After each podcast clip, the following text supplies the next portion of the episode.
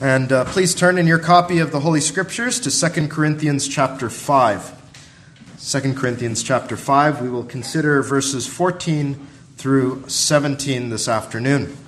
And as you turn there, this is our Thanksgiving sermon this day, and our practice is after receiving the grace of the Lord at the table, out of gratitude and thanks, we resolve to live for Him and hear our duty to live as the Lord's.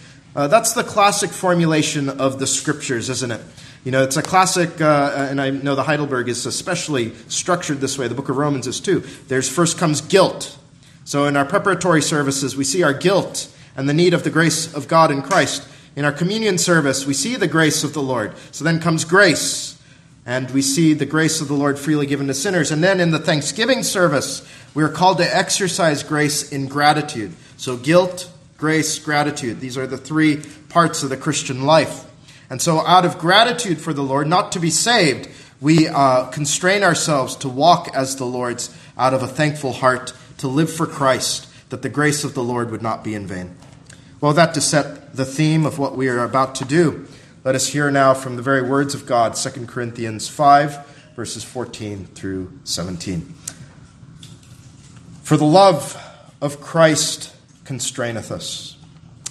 Because we thus judge that if one died for all, then we're all dead, and that he died for all, that they which live should not henceforth live unto themselves, but unto him which died for them and rose again. Wherefore henceforth know we no man after the flesh. Yea, though we have known Christ after the flesh, yet not now henceforth know we him no more. Therefore, if any man be in Christ, he is a new creature. Old things are passed away. Behold, all things are become new. Amen. May God bless the reading of his word. Let's pray. Our Father and our God, we come once again to the preaching of the word. And uh, Father, our flesh hates the message of this text.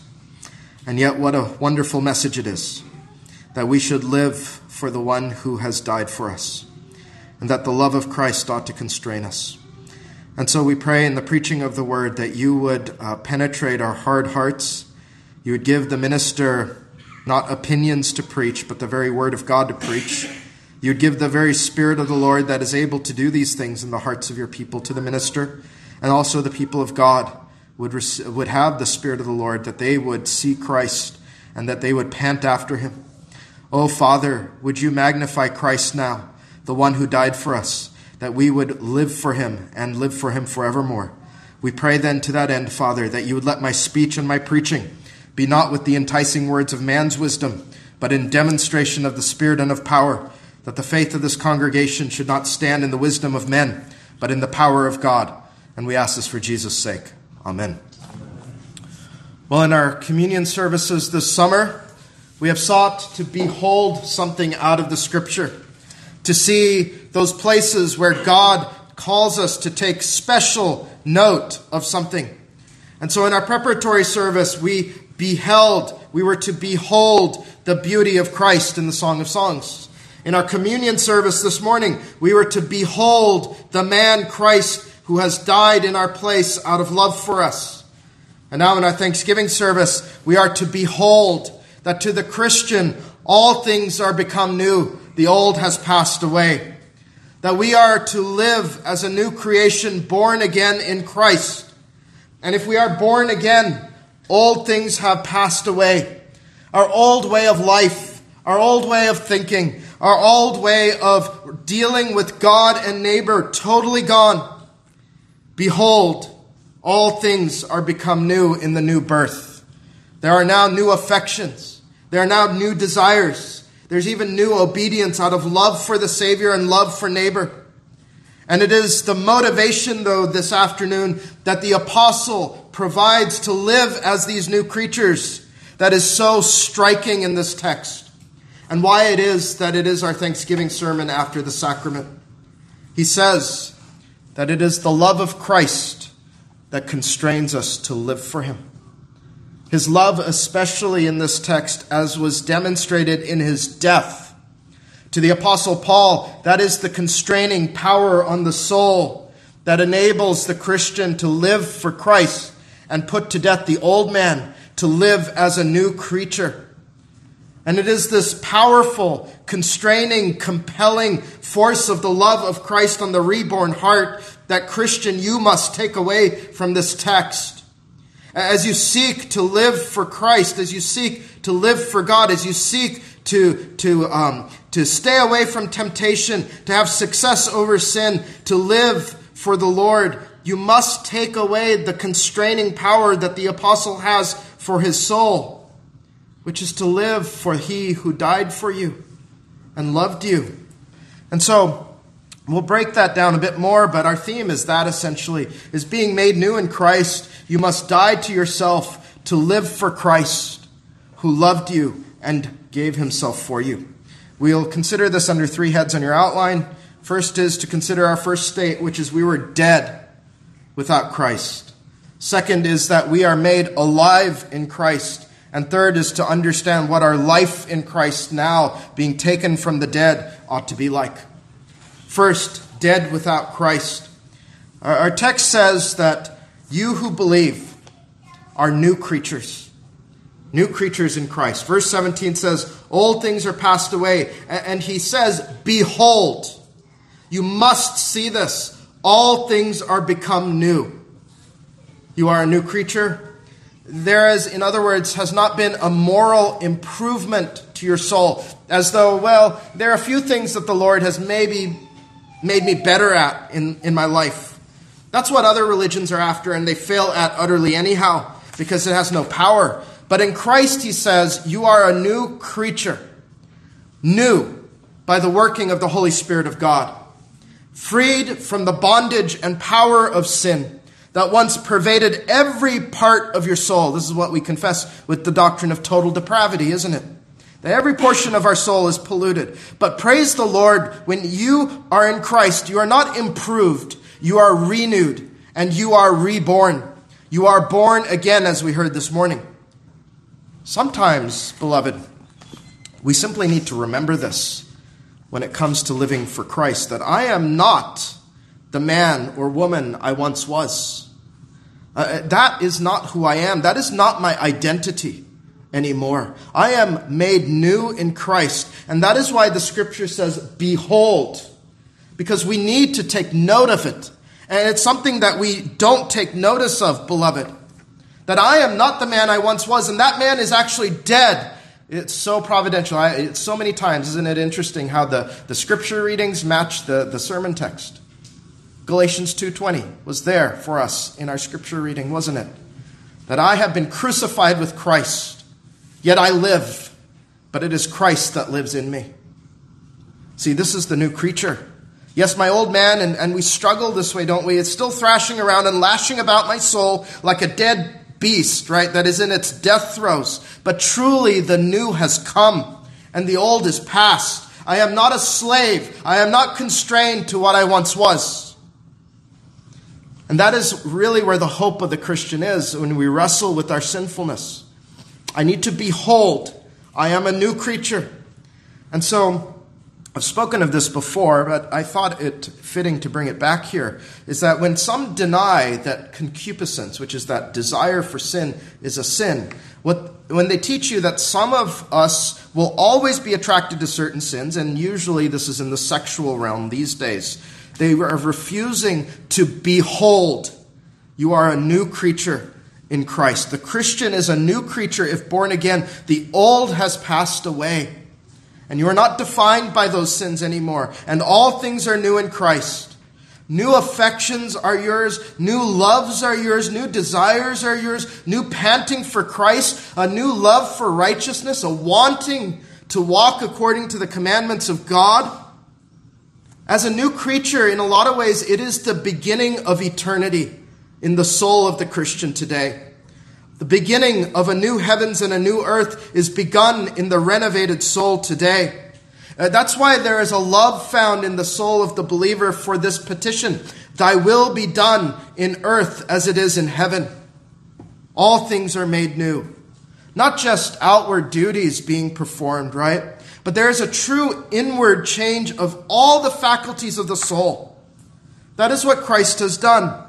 Yeah, I've mentioned it, there is still a residual struggle, right? The spirit lusts after the flesh and the flesh against the spirit. But this new creature actually is at war against sin.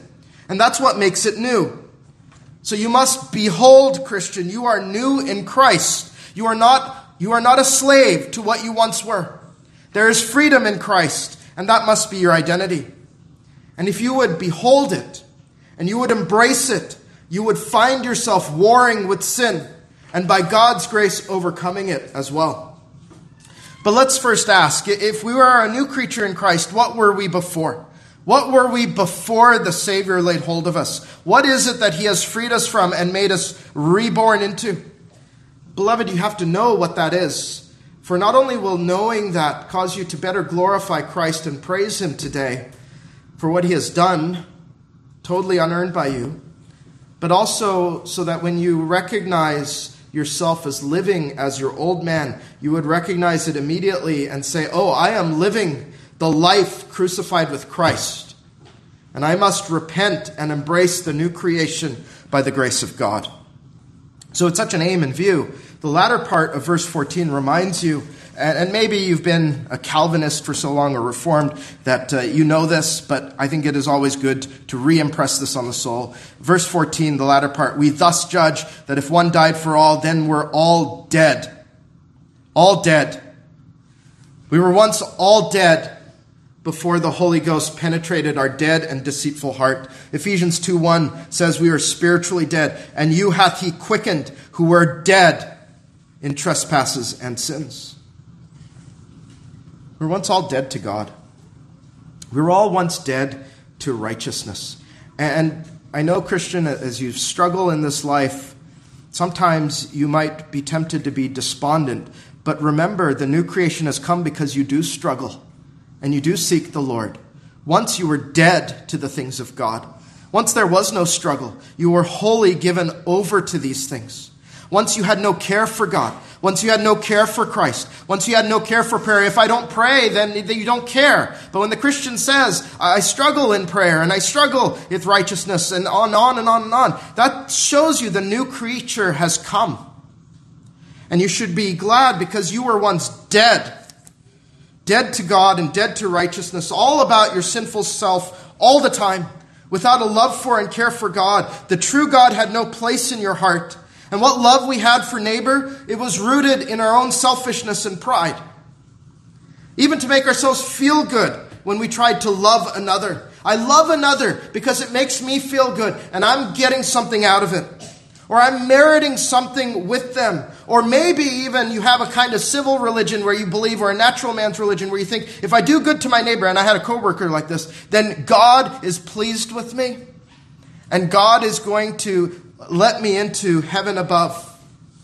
All our actions then were tainted with impurity, never especially for God's glory. That is what we once were, dead in trespasses and sin. We were the servants of sin. Romans 6 6. Knowing this, that our old man is crucified with him, that the body of sin might be destroyed, that henceforth we should not serve sin. To know what you once were before you were born again before you were crucified with Christ, simply reverse Romans 6 6, and you see that we served sin through a body of sin. That is the old nature. And that is what you were constrained to do with no power over it. But that is not what you are today, Christian, nor is it what you are constrained to anymore.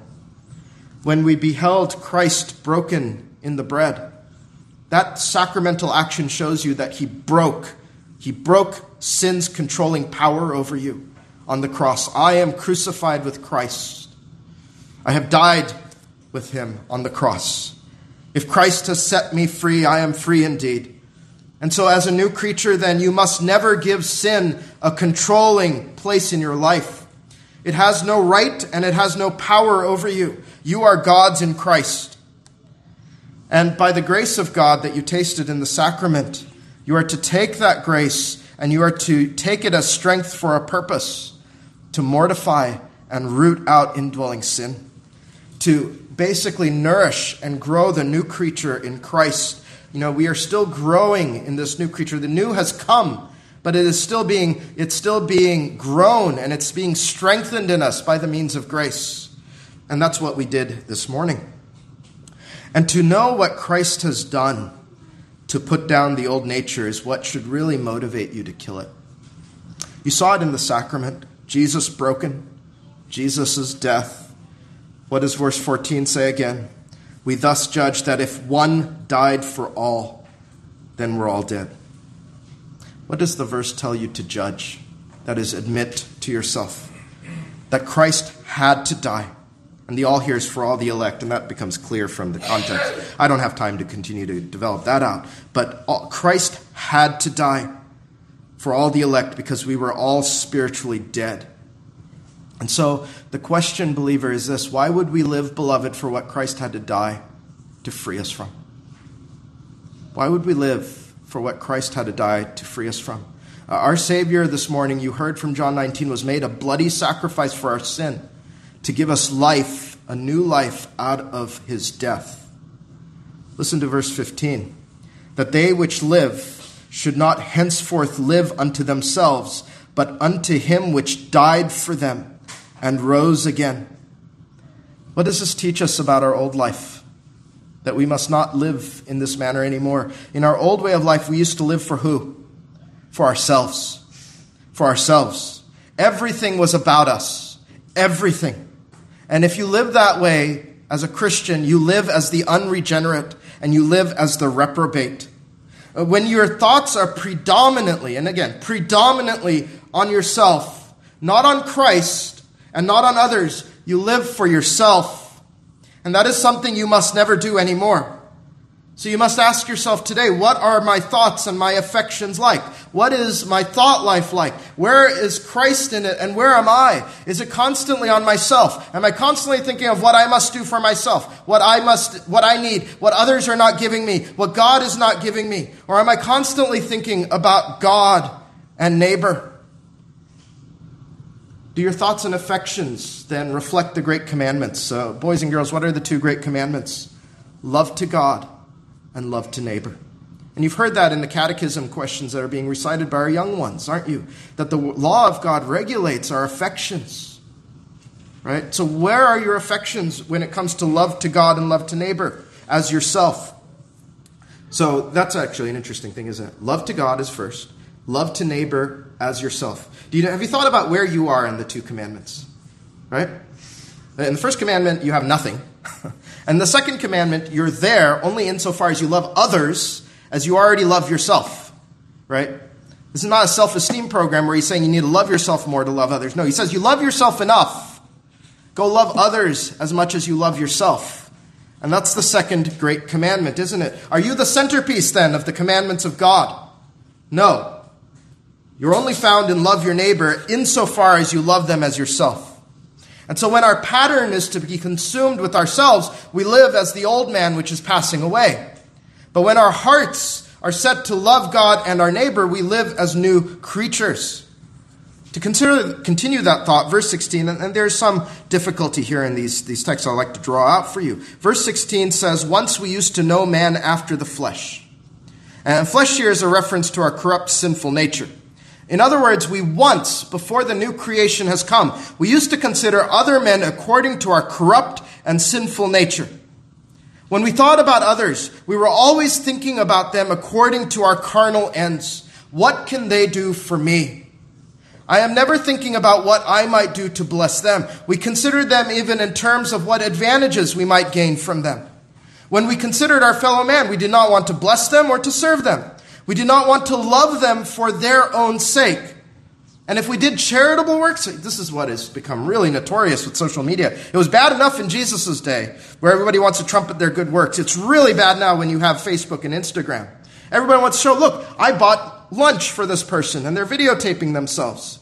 Even doing good works now is about me. But that's just a new manifestation in terms of outward display of what has always been in the hearts of men which is to really make even good deeds about themselves. You constantly see, you want to, to always exalt yourself. Uh, what a good person I am. how good I am at being good, right? This is what, where charity goes. This is why you have the Bill and Melinda Gates Foundation, named after themselves. It's about glory to themselves. Our altruism, that, that's just the way we are. They just have more money. But all of us have that same problem. Our altruism was about ourselves, not out of beneficence. And if that is how poorly we considered man, even worse is how we considered Christ. Verse 16 says, We used to know Christ after the flesh, that is, carnally, meaning we'd never esteemed Jesus Christ.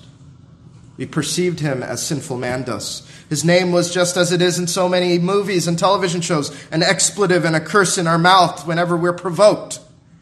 Consider how his name is blasphemed. You walk out that door, and I trust not in this, inside this door, but outside that door. His name is just used as a, as a random expletive for people to use and blaspheme. Uh, maybe then we even thought of him as we think of him religiously, as another religious teacher with some good things to say, but maybe just another philosopher among men, maybe a man like Gandhi before his time, or maybe, maybe, and this was maybe myself, maybe he was even an annoyance his followers kept saying, accept Jesus. And I said, I don't want anything to do with Jesus.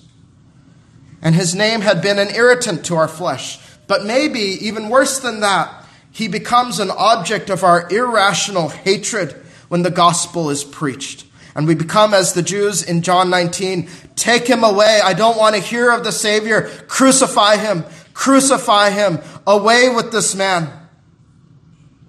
What, do, what happens when sinful man hears things like, He is the only way to God? Take him away. I don't want to hear about him. When they hear, He must have died for my sins in order to stay out of hell. That I am not a good person myself. This Jesus goes from being an irritant to an object of abject hatred. We don't want anything to do with him. You can see that all the time whenever you go and witness, go out in the open air and you preach the glorious mercies of Jesus Christ, and people will, will say, This is not the time and place, or they'll say, Shut up, essentially. To the most glorious, glorious person who gives himself, as we saw in the supper. That's how the flesh treats Jesus. I often marvel with our children in family worship. Uh, we've been in John, that's why I chose John 19. We've been in that part in family worship. And I often marvel with our children when we marvel at why do men hate Jesus so much? He was holy. He was harmless. He only ever blessed God and his neighbor. And he came to be a ransom for sinners and freely save them by his own blood.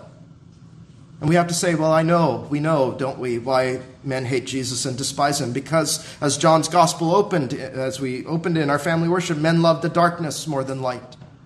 They love their sin more than they would love free grace and mercy. They would even love hell more than they would love heaven. Jesus is the light that convicts us of our evil. There is nothing in him to hate, friends. All there is is to esteem him. But the more we found out about Jesus before our conversion, until the day the Spirit converted us, the less we were apathetic to him, and the more we found hatred towards him. And you have to think about the man then who writes this text. He himself called himself a blasphemer and a persecutor of Christ, wasn't he? He writes from experience, friends. He knows how the flesh treats Jesus Christ. He knows what sinful man, and he, moved by the Holy Ghost, had a keen experience of what hatred of Jesus was like before conversion, as you saw him before he was born again on the road to Damascus. So, what you have to do as you think about your new life, you have to think about Jesus Christ, uh, not according to the flesh, but according to the Spirit. This morning you were exhorted to behold the man, God taking on flesh to be our substitute. Not just a good teacher, boys and girls, not just a religious figure to throw on the never ending pile of religious men, but holy God incarnated to staggeringly, staggeringly die for sinners that they might know God the only mediator between God and man, such that no man comes to the Father but by him. And he must become to the new creature he who is altogether lovely, as you heard last week. So if you are not esteeming Christ now, you are living according to the old man which is passed away. And the more that you esteem Christ, the more you live for him, the more you look unto him, the less you live as the man or woman you once were. There are many Christians who have very little esteem for Jesus Christ. They live not as a new creature. To despise Christ is of the old, to esteem Christ is of the new creature. Well, then, I've gone long on this first heading. Let's ask where does this new creation, come from? And we see it is Christ's work, and we'll consider that next alive in Christ. So, believer, you need to meditate on this, especially on this day where you give thanks. One day did you decide, all by yourself, I need to be born again, and I will make myself new today. No. It's impossible for you to do it. The Lord did it, and you must acknowledge it and you must bless him for it, that you would, out of gratitude, live in it.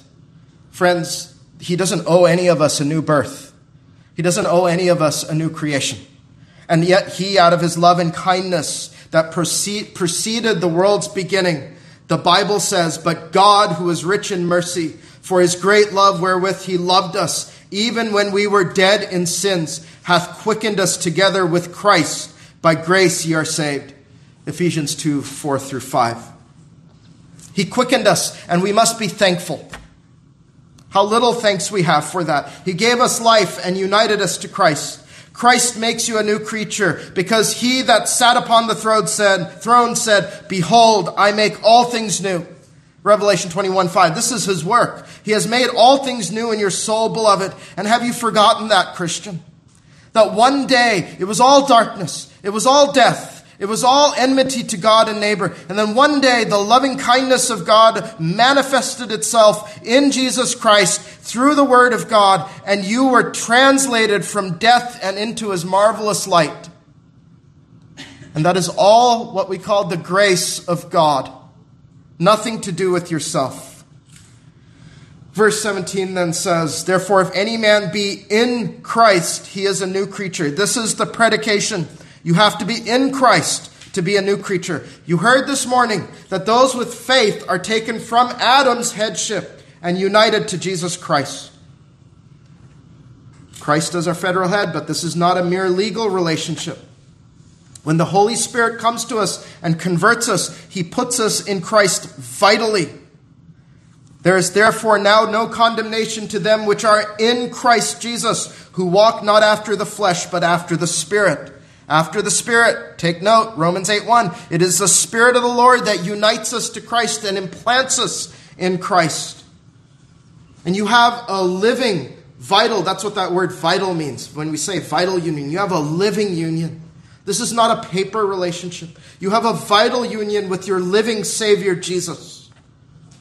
If you took the supper by faith, you tasted your vital union with Him. As you spiritually partook of Christ's body, which was signified in that broken bread, and you spiritually partook of Christ's blood, signified in sipping the wine. Jesus said, I am the vine, and ye are the branches. He that abideth in me, and I in him, the same bringeth forth much fruit. For without me ye can do how much? Nothing. Nothing. John 15, 5. Without this vital union, you have nothing, friends. And the new creation comes from a vital union with Jesus. And it is also strengthened and grown and nourished from our union with Him. The table gave you grace to live as a new creature, and you are to exercise that grace you received to live as a new creature in thankfulness. I don't want to go past this too quickly. You see, a lot of Christians are deluded into thinking that they are right with God, but they are not a new creature. All must ask Am I truly a Christian? Am I truly a Christian? Am I born again? Jesus says, Ye must be born again. In other words, you must be a new creature. Boys and girls, your baptism will not save you. Your family being in church will not save you. Those who attend church, those of you here without saving faith in Christ, you gain no merit with God by being here. Instead, to attend church without coming to Jesus for mercy will actually heap more condemnation as you've heard the gospel over and over again. You've heard there is no condemnation in Christ, and the Lord will ask, Why did you never take me for yourself? How do you know if you are born again? You know it if you have saving faith. You know it if you look to Jesus alone for your salvation and not your works. You know it if you are living as a repentant sinner, constantly convicted of your sin, but turning to Jesus for forgiveness, constantly saying, Lord, have mercy on me, the sinner. And then you desire, this is important too, to live for Jesus Christ out of gratitude from the heart, to follow him, to deny yourself, to take up your cross, and go after Jesus Christ. Then you are living as one born again. And so, you must not just be in church, you must truly be a Christian in the heart. You must be in Christ. And what that means for you is to repent and put your faith in Christ. You must believe in the gospel, which says Jesus Christ came into the world to save sinners, and admit that as a sinner, I can do nothing to save myself from the wrath of God Almighty, and that I need the mercy and grace of Christ. And if you do, all things, and this has been the experience of so many here and those at the table, all things will become new to you.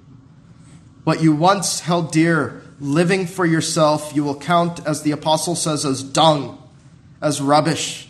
And you will now live unto him which died for them and rose again. And as you live for Christ, you will know that as Christ died, you have died, but as Christ rose again from the dead and lives forevermore, so you will be too. What you must be is not a better creature, but a new creature. Totally new. Christ can do it for you, friend. Flee to him, lay hold of him by faith. And in doing so, what you know as you look at the scriptures is that Jesus Christ has laid hold of me first. And he is the one who has drawn me to himself to take hold of him. And you will say of a truth, Behold, all things are become new. Well, this is where I want to focus the remainder of our time, though. Those of you blessed by God and born again, you need to consider lastly your life with Christ. So, if we are in Christ, if we are a new creature, we are to live for Christ.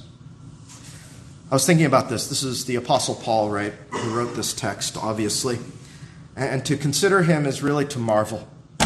To marvel at how a sinful man can live a life for Christ to spend his life for Christ.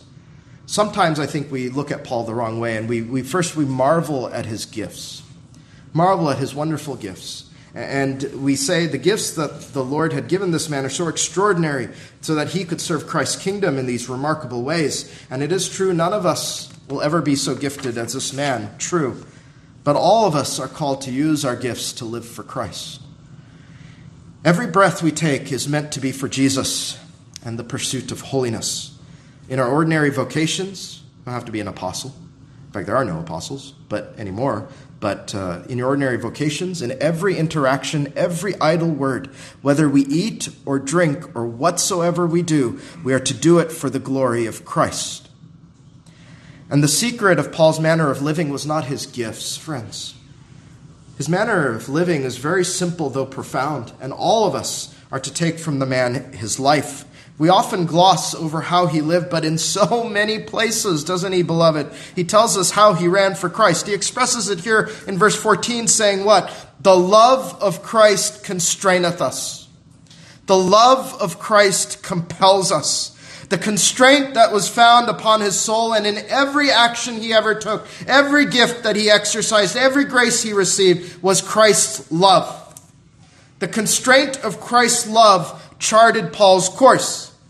Boys and girls, you might have seen uh, cowboys, for instance, herding cattle. To direct them, they sometimes use a channel to constrain them, whether an artificial one, right, like with gates, or a natural one, like a canyon, as they're herding cattle. And the cattle, constrained by these boundaries, have no option but to go where the cowboy sends them.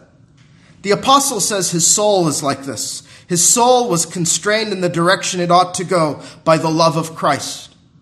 It wasn't a canyon, it wasn't a gate. It was the love of Christ that compels and constrains his soul. You might ask, you know, it seems like maybe the grammar is ambiguous here the love of Christ. Now, is that our love for Christ?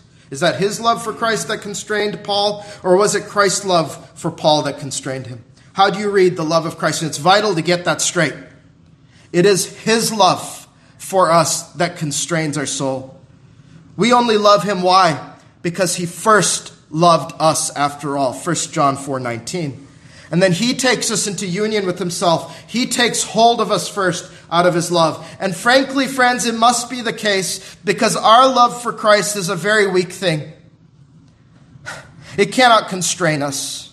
It cannot constrain our soul. Compared to his love for us, what is our love to him? We even have a hard time, don't we? Even praying to him out of love or fleeing temptation out of love. So could the love that we have for Christ constrain us? No.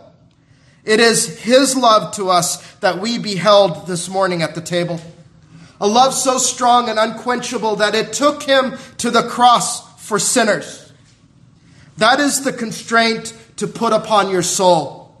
Our love is weak and flimsy in comparison, but the love of Christ is all conquering.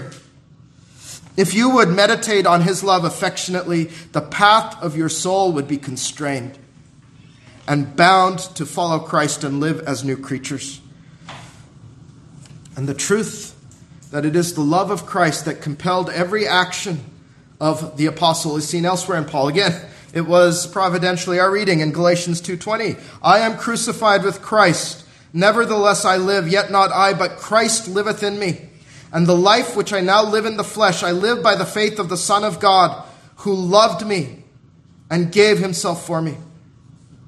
It teaches the same as our text. Dead to ourselves in Christ, crucified with him, but nevertheless I live as a new creature. But how do I live? I live by the faith of the Son of God who what? Loved me and gave himself for me. No different than the love of Christ constraineth us. No different than verse 15 too, that they which live should not henceforth live unto themselves, but unto him which died for them and rose again. So if you're ever tempted to think that Galatians 2:20 doesn't apply to each and every Christian, you come here into 2 Corinthians 5 verses 14 through 17 and you see that he says us, not just me, us. So you want to know the secret of the apostles' life? This is it. This is simply it, friends. The Holy Spirit reveals it in Scripture that you might know how the greatest Christian of all time lived, so that you might go and do the same, to live for Christ who loved you and died for you, that this would be the compelling force on your soul and constrain you. And on a communion Sabbath like today, especially, you have tangibly seen his love. By God's grace, you have had the breaking of the bread and the pouring of the wine. I pray has marked your soul has impressed upon it the love of Christ and the death of Christ. And to what end? That you would not live for yourself, but for Christ. For Christ who loved you. For Christ who died for you. For Christ who died for a sinner who forfeited every claim to life, happiness, and blessedness. Christ loved you and died for you.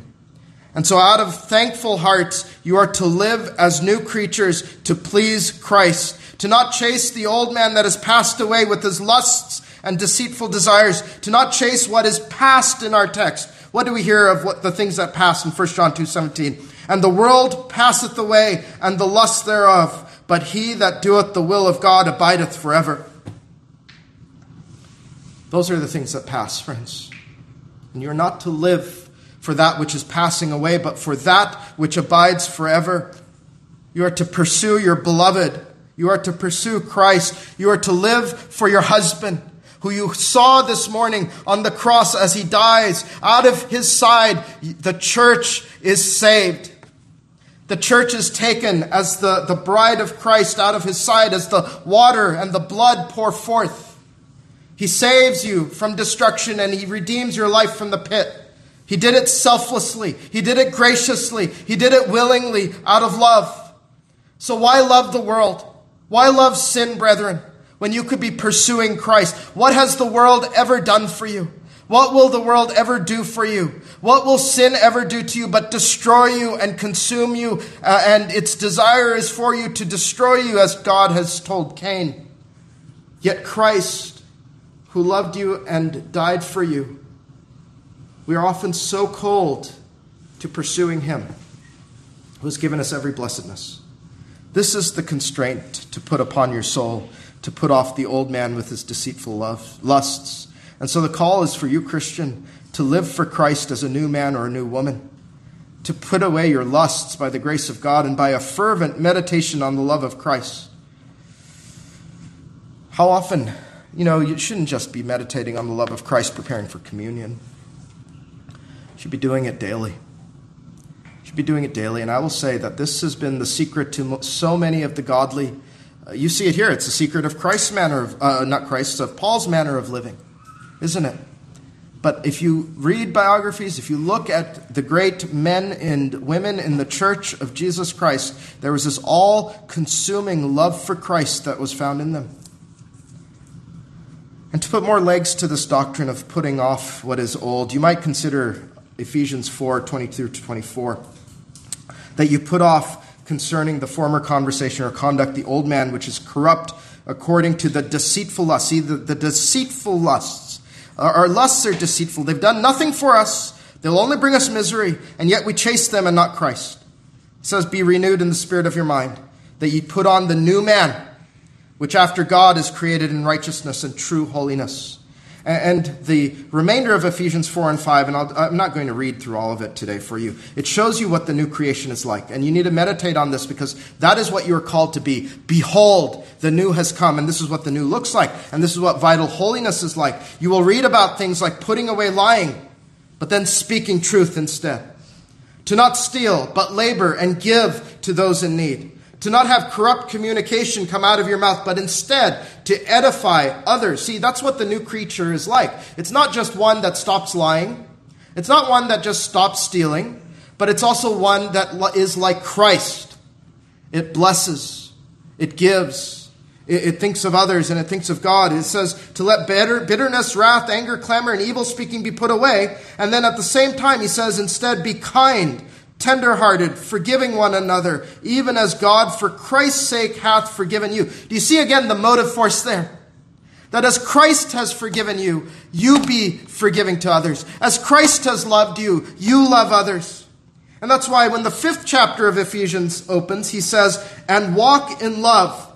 Listen this again. As Christ also hath loved us and hath given himself for us. Ephesians 5 2. And then he continues you on. Put away idolatry, filthiness, etc. Uh, how many times? Maybe I'll ask, because this is a common problem for us. How many times have you missed personally, Christian, that it is the love of Christ shown to us that is the constraining influence of the soul? And when you struggle with your sin, then you have to go back to the love of Christ constraineth us. That the Son of God loved me and gave himself for me. The Christian who truly understands what God has saved him out of has no option, believer, has no option in the soul that is regenerated and rejuvenated, who understands the misery that he was or she was once in, uh, but to out of thanks to God, out of thanks to Christ, as we behold the man this morning, to live for him, to love him and change. This is why, again, we don't follow the commandments to be saved, but we follow the commandments out of love. In how many ways, Christian, does the Bible have to show the love of Christ and the death of Christ as the motive force to live as a new creature? One should be enough, and one should captivate us eternally. But at least three times this afternoon, I have shown you out of the Holy Word that it is the love of Christ and the death of Christ that should capture the affections of the soul. And the Lord means to grab your attention in that. So let me ask you reflect yourself. How often do you begin your day with the meditation of the love of Christ for a sinner who deserved hell?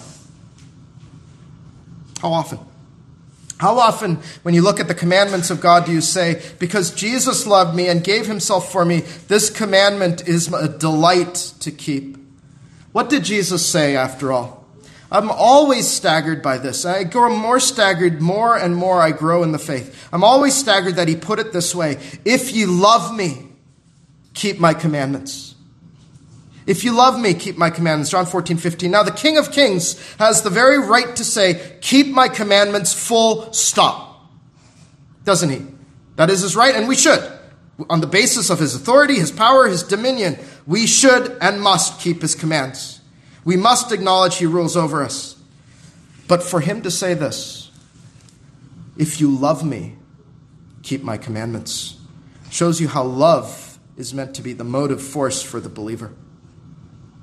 And because he first loved us, we love him.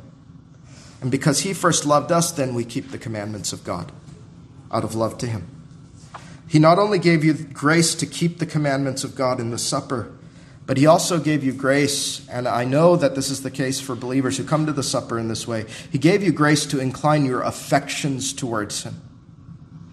And it's not meant to be a light, okay, I, I, spent 20 minutes and I was taken by the love of Christ in the sacrament for that time, and then I'm done, and then three months from now I'll go back and I'll be affected again. No, you are to take those affections and live through them.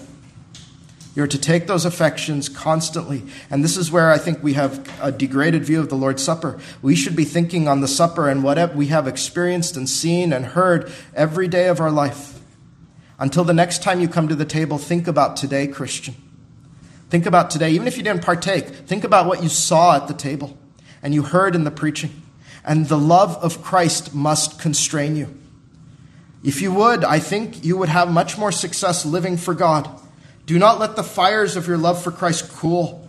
Continue to stoke it day by day, and you will find that obedience to the commandments of God, to run as Paul ran for Jesus, becomes a very easy thing indeed.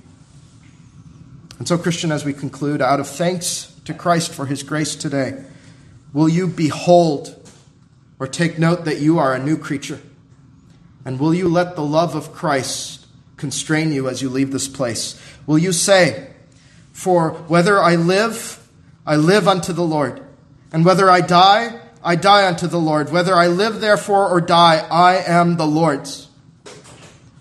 When you need help Recall what you partook of at the table. Think on the supper you've experienced and let the love of Christ constrain you and give thanks to God for such a great, unquenchable love the Savior has had for you. And so, Christian, live not henceforth for yourself, but unto him which died for you and rose again, and glorify your Savior in your new obedience. Amen. May God help us all do that by his grace. Let's rise for prayer if able.